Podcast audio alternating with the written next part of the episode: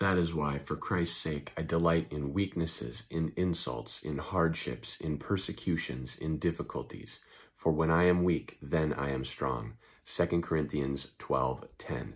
My name is Spencer Coffman, bringing you today's Social Media Ministries Ministry Minute. This can be a very confusing verse at first.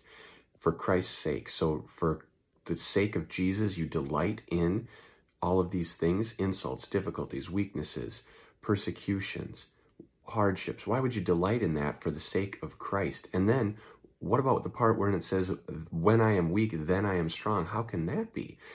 We're going to break this down for you. And for more information, check out our sermons. But basically, for Christ's sake, Christ suffered for you. He went through so much for you.